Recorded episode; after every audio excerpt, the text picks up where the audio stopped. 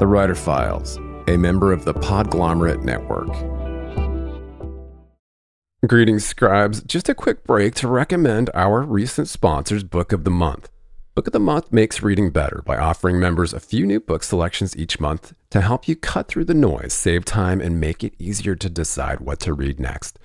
Each month, the editorial team reads through hundreds of new titles and picks five to seven of the best new books for you to choose from. All of these books are good, so you really can't go wrong. Book of the Month helps readers like you and I find books that we wouldn't normally discover on our own.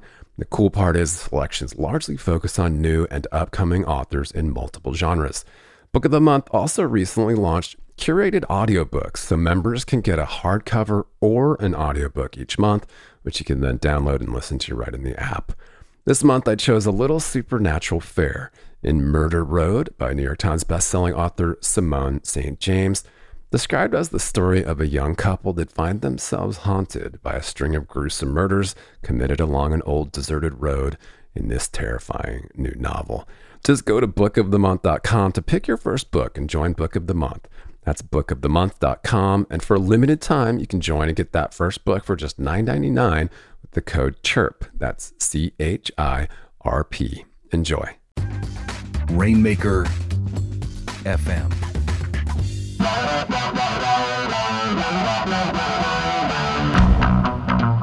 And welcome back to the Writer Files. I am still your host, Kelton Reid, here to take you on another tour of the habits, habitats, and brains of renowned writers. The recent Wallace Stegner Fellow at Stanford University and acclaimed author of the award winning short story collection Hot Little Hands, Abigail Ulman, visited me this week to talk about having a beer with George Saunders, the life of a traveling freelancer, and the idiosyncrasies of great writers.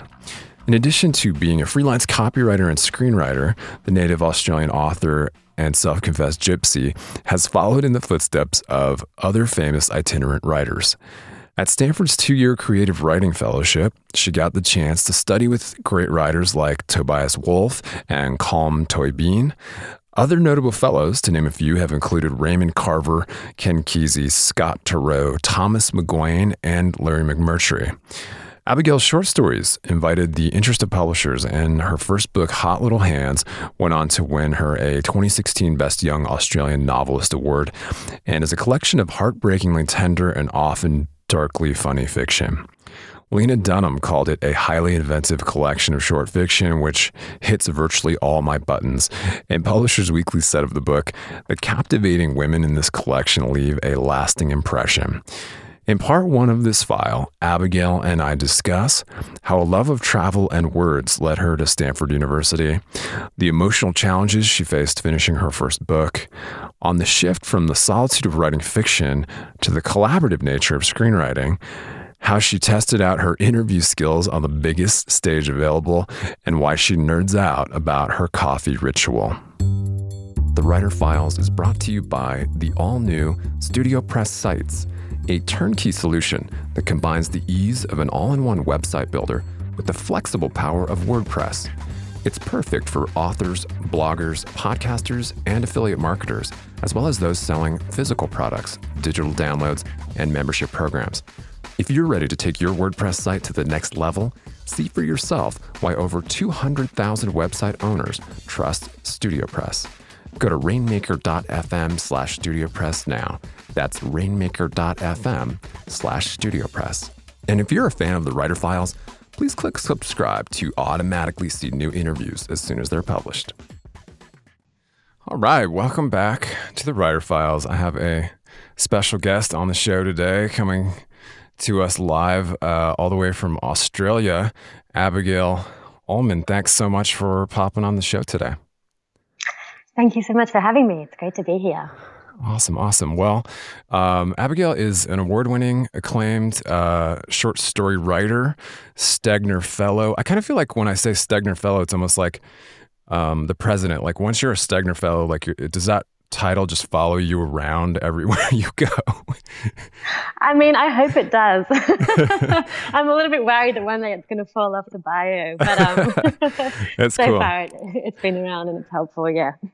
yeah, that's pretty. That's a pretty amazing story in and of itself. But uh, yeah, Abigail has led kind of an itinerant life of, uh, I think. um, a traveling writer. A lot of a lot of writers kind of would die to uh, do, but you followed in the footsteps of some literary greats, and and um, so I know you have lots of great stories to tell us. But uh, yeah, your acclaimed debut collection, Hot Little Hands, was uh, released in paperback in the U.S. in March, and um, yeah, thanks so much for coming on to talk to us about your writing process. Absolutely. I'm happy to be here. I keep saying here, but I'm actually there. I'm very far away from you. yeah, no, we're lucky. Uh, lucky that you got you on the call. So, um, yeah, uh, recently you did the Sydney's Writers Festival, I understand, and interviewed some some big names. Did you get a chance to? Um, I know you interviewed Brit Bennett, and uh, mm-hmm. did you get a chance to meet like George Saunders or anybody else huge? I did. I met George Saunders, but only for the like, you know, 10 seconds it takes for somebody to sign a book. I waited in the queue like everybody else, and yeah. then um, he signed he signed my book. We were both drinking a beer. That's awesome. Um, I was yeah, I was like wandering around. I was like standing in the queue drinking a beer, which is a little a little less um, classy and subtle than George sitting at the table signing books and sipping a beer. But yeah, we just chatted about the beer we were drinking. I think he actually worked with Tobias Wolff, who I was lucky enough to work with at I worked with him at Stanford, and George Saunders worked with him at Syracuse, and now they're very good friends still. Um, so we talked about that for about five seconds, and then he and then he said to me, "My wife also knows Tobias Wolff, so go and find her and talk about him because he had to sign, you know, hundred books after mine." So um, yeah, so that Amazing. was that whole conversation, but it was great. That's so cool. I mean, he always strikes me as just like. Um, the writer's writer you know like when you see him on like the you know like the cover of a, a writing magazine it's like kind of like the um, I don't know, just the epitome of uh, uh, a writer, I guess. So he really is, and I saw him. I saw him speak in Melbourne the week before the festival in Sydney, and then I managed to get a ticket to see him again in Sydney because he's just so amazing. If any of your listeners ever have a chance to to see him speak live. He yeah. really is the writer's writer, and he's so he's just so funny and wise and warm and you know humble and brilliant. And it's just it was so inspiring. I was taking notes on my phone. I felt like an undergrad or something. I was just like he was just giving all of these pearls of wisdom. I had to get it all down. So um, and my friend was like it'll probably be a podcast. You don't have to write it all down. But i was like george i need to keep these words forever. Yeah. he really he's just so amazing. So yeah. yeah. Brilliant. Brilliant man. Um, well this podcast is about you so we don't need to go on about george. But um, yeah, uh, I'd love to kind of go back a little bit into your origin story because you have such a fascinating story. Um, and I said itinerant because you've kind of been a world traveler, but you have these amazing stories about um, your time in France, obviously getting it, the, the Stegner Fellowship, uh, which, if listeners don't know, is a two year creative writing fellowship at Stanford University that's had some amazing, uh, notable, uh, including you mentioned Tobias Wolff, I think, was your mentor. Is that right? That's right. Yeah. Yeah. And, think, and, but he but he was also a Stegner Fellow once upon a time. That's right. So, yeah, uh, yeah, Raymond Carver, Ken Kesey. I mean, the list goes on and on. Larry McMurtry. Um, I know I'm only mentioning men, but I'm, i know there's been lots of famous women writers that have, have done it. Anyway, um, so take us back a little bit. Like, how did you end up there and and to where you are now this this award winning uh, short fiction writer and and then you know we'll get into what you're doing lately Sure. Well, um, yeah, as you mentioned, I've just always had a real fascination with travel. Um, so, and a lot of Australians, you know, Australians are sort of famous for saving up a bunch of money and then going away for a really long time because yeah. we live so far from most places. So we tend to sort of go go away for a while. We can't just kind of pop to another country for a couple of days. we don't have any borders with other countries like you guys do.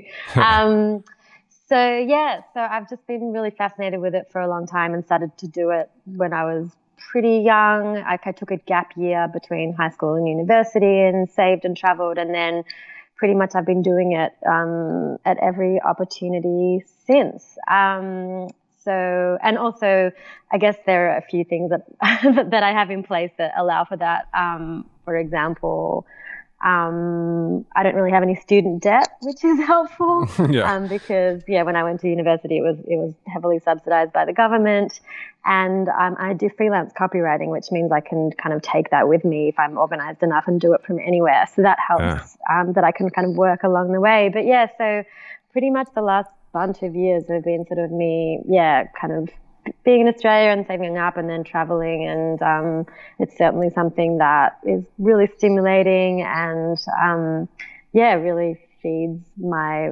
writing. Um, so, yeah, so basically I kind of did that before university and then as much as I could during and then afterwards. And um, yeah, and I really, all of that time, you know, especially after university, I was like, I want to be a writer, I want to be a writer. And I was sort of traveling around and working and people would be like, well, what are you write? What are you writing? And I was just really working on like, I was just writing my travel journal basically, which is mainly just complaining about the other people in the youth hostel who were like getting up really, getting up really early and like rustling their plastic bags and waking me, um, or just like postcards and emails to people at home. So I wasn't really writing at all, to be honest.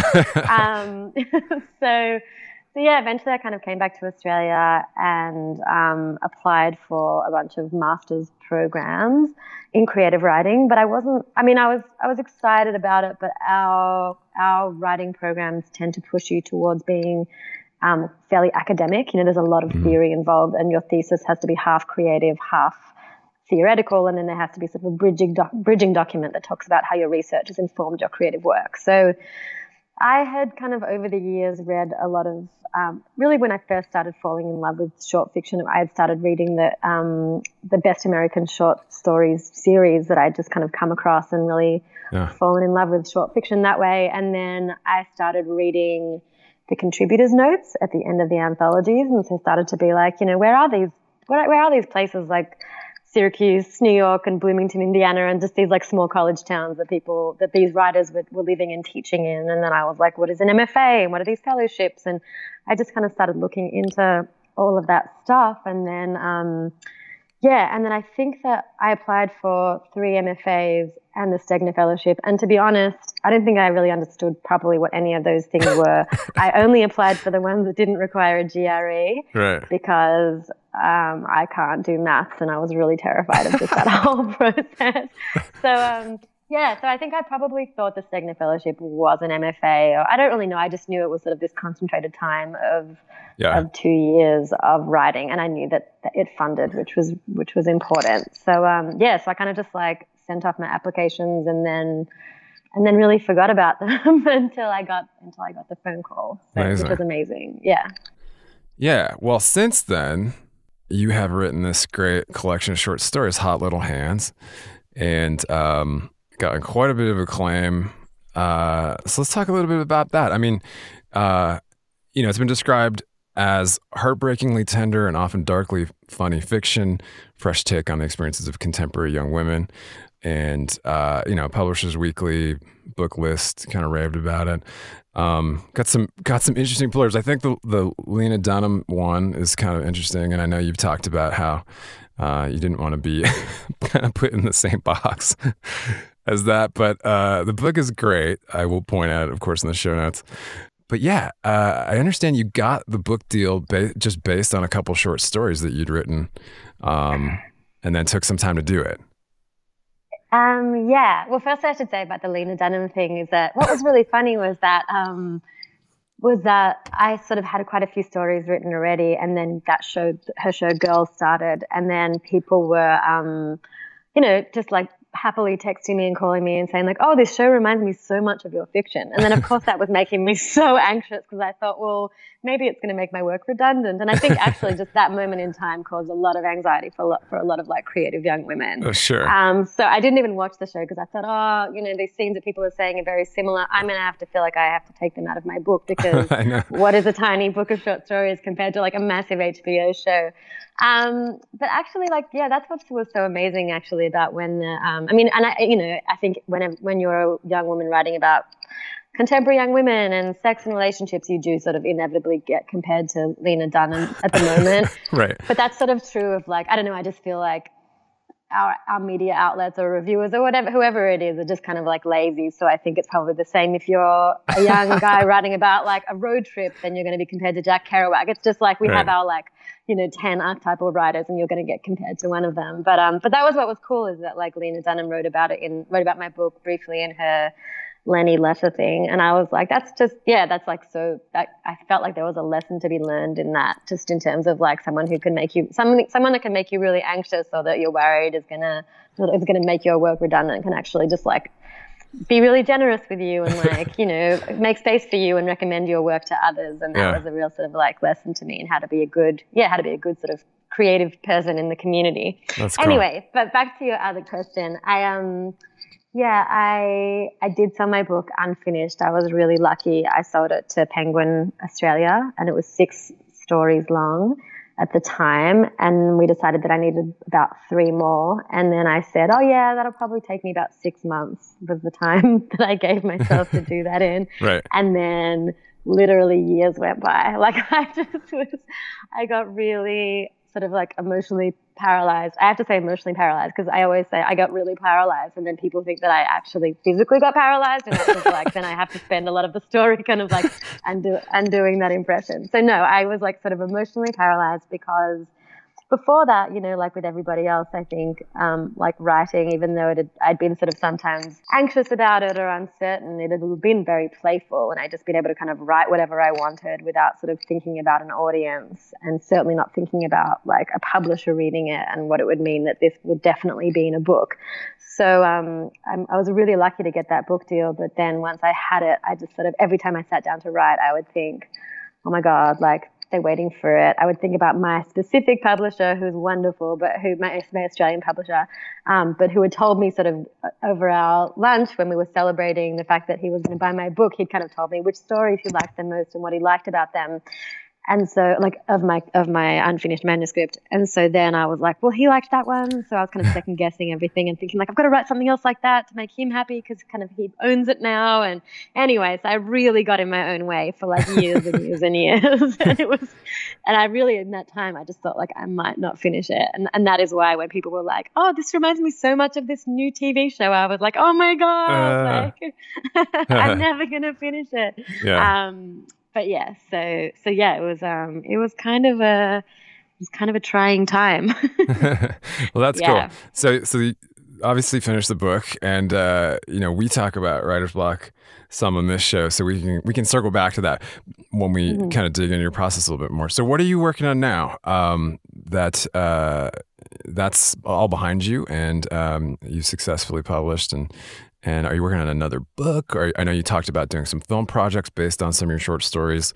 Um, yeah, that's actually those are my two projects at the moment. So one of them is um, a novel, and the so the short story collection Hot Little Hands is about adolescent girls, like teen girls and women in their twenties, and um, and the the novel is kind of about two characters who are sort of in the next stage of life, so kind of going in like thirties, mid thirties, kind of age and stage. Mm-hmm. Um, so that's that's really nice. And then I mean, like that's really nice to just be working on a new project. Oh, yeah. And then um, and then yeah, I was actually contacted by a theatre director in Sydney um, who wants to move into film and had read my book and thought that some of the stories would adapt well into into into the film format. Great. So um, yes, I'm working with her at the moment, and I'm yeah I'm working on the two screenplays, one short film and one feature and that's been really great because it's a it's a collaboration and you know she's given me feedback about how she thinks the stories might um, benefit from being changed you know in the in the adaptation and um, that's just like really exciting to kind of firstly I think have give these stories hopefully more life in the world and yeah. have more people experience them and then secondly um, just to be working with someone else because one thing that really I find difficult about um, the writing, yeah, writing books is just how much solitude there is involved in it. Um, and because I'm freelance, I'm I'm really only, like as a copywriter, I'm really only in an office one day a week with one client, and the rest of the time I just work from home or cafes or wherever I am. Yeah. So there's some, so it's been really great to um yeah to actually like work with another human being in real time and feel sure. like we're sharing a project. That's really nice. That's cool. So you're shifting gears. It sounds like daily, weekly Um, so that's that's kind of good for your brain, I think, going from fiction to copywriting and then back to screenwriting, which is a completely different type of writing, right? Um, it's far more, yeah. far more kind of, uh, uh, you know, the, the the form itself is kind of limiting, but also liberating because you can kind of go anywhere and do anything with that camera. So pr- pretty cool. Yeah, it's true, and it is. Um, it definitely like is a new skill, and I think because I kind of committed so much of the last bunch of years to just working on fiction and just working on that short story collection, which was very challenging. It is really interesting to kind of be in the world in a different way now and be like, yeah, like w- working on a screenplay and just realizing like, oh, I'm going to be bad at this until I'm good at it. Yeah. And even with the Sydney Writers Festival, that was like the first bunch of times. I mean, I had only moderated a panel once before. And so that was also a new skill of like working out how to be an interviewer and then, and then even like discovering whether or not I liked it and was good at it. And that's just really nice. Kind of like, I feel like a little bit coming out of my, coming out of my like short story writing cool. cave and just like trying new stuff and being challenged. Yeah. Yeah, yeah. Uh, and that's a big stage to test that out on. that's pretty cool. Yeah, yeah, it really was. I know. I was like, I felt so lucky that they gave me such great, famous writers to interview. But yeah, Yeah. it felt like a really big stage. Like it's like if I'm not, if I- discover I'm not good at this, I'm discovering in front of like hundreds, hundreds of people, and then but I think it does get podcasts. So like, yeah, potentially just like you know, endlessly thousands of people who can always you know listen to this Yeah, that's decades great. from now if they want to. So For yeah, sure. but, I was, but yeah, I did. I, I did end up enjoying it, which is um, which was lucky and good. Nice, nice. Well, I'll drop a link to those uh, podcasts also um, for the Sydney Writers Festival because I know that they put, are put up periodically. So it'd be great to hear you on those. Um, cool. So, uh, you know, I mean, you could briefly just walk us through like a, a writing day for you, um, whether it's f- fiction or uh, screenwriting. Kind of, how do you get prepped? How do you get psyched up to sit down and actually get going? Do you have any pregame rituals or? I do. So um, this is maybe kind of nerdy or very specific anyway, but I'm like really, really, really obsessed with coffee. Yeah. Um, and that kind of like affects like even when I travel and or when I live in other places, I always I'm just sort of like tracking where is the good coffee, if any, and kind of um, yeah, and sort of um, devising my itinerary that way that way sometimes, and also my main copywriting job is that I, I write copy for um, a coffee like a roastery Oh wow! in Melbourne that, that has like a bunch of cafes. So, and I've been doing that for about 10 years. So I know like a lot about coffee and feel like a little bit involved in that community. Anyway, so this is, this, this is, that's all, that is nerdy. But the nerdiest part is that like my whole ritual is that like I put the kettle on in the morning. I like weigh my beans to make sure I have like the right the right amount of beans. then I like use a hand grinder to like hand grind it like in my kitchen, and then I brew it using you know the pour over method. But the Uh-huh.